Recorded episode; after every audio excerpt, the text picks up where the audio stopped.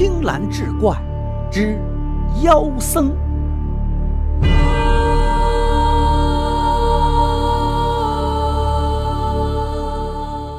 话说唐朝有个叫石宪的人，祖籍太原，经商为生，常往来于山西雁门等地。长庆二年，他行走在雁门关附近的路上，正值盛夏，天气炎热，他走的是汗流浃背，害怕中暑，便到一棵树底下歇息。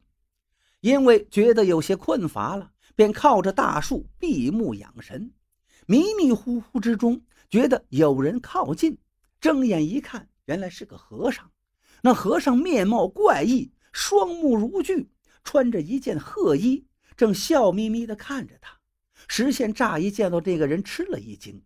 和尚说道：“施主莫怕，我在五台山南边修行，那里出尘绝世，清幽僻静，有密林遮阴，有池水消热，实乃乘凉避暑之圣地。”距离此地也不过三五里而已，施主不妨与我一同前往。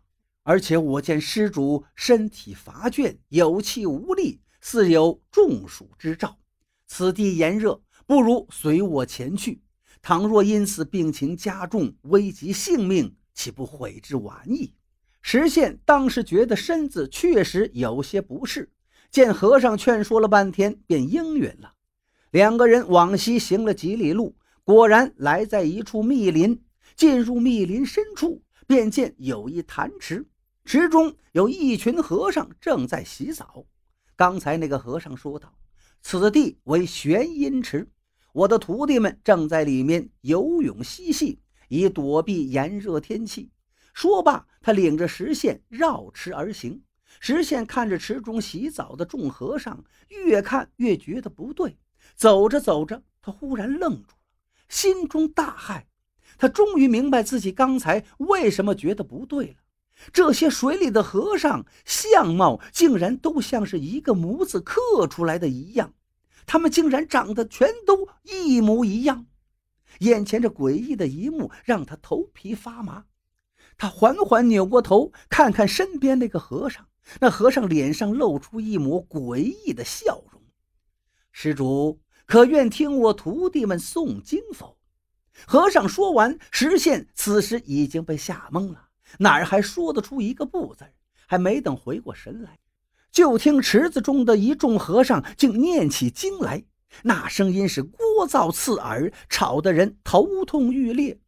过了约有一顿饭的功夫，水里一个和尚从池中上来，拉住石宪的手，就说道。天气炎热，施主快与我入这池中凉爽凉爽吧，千万不必害怕。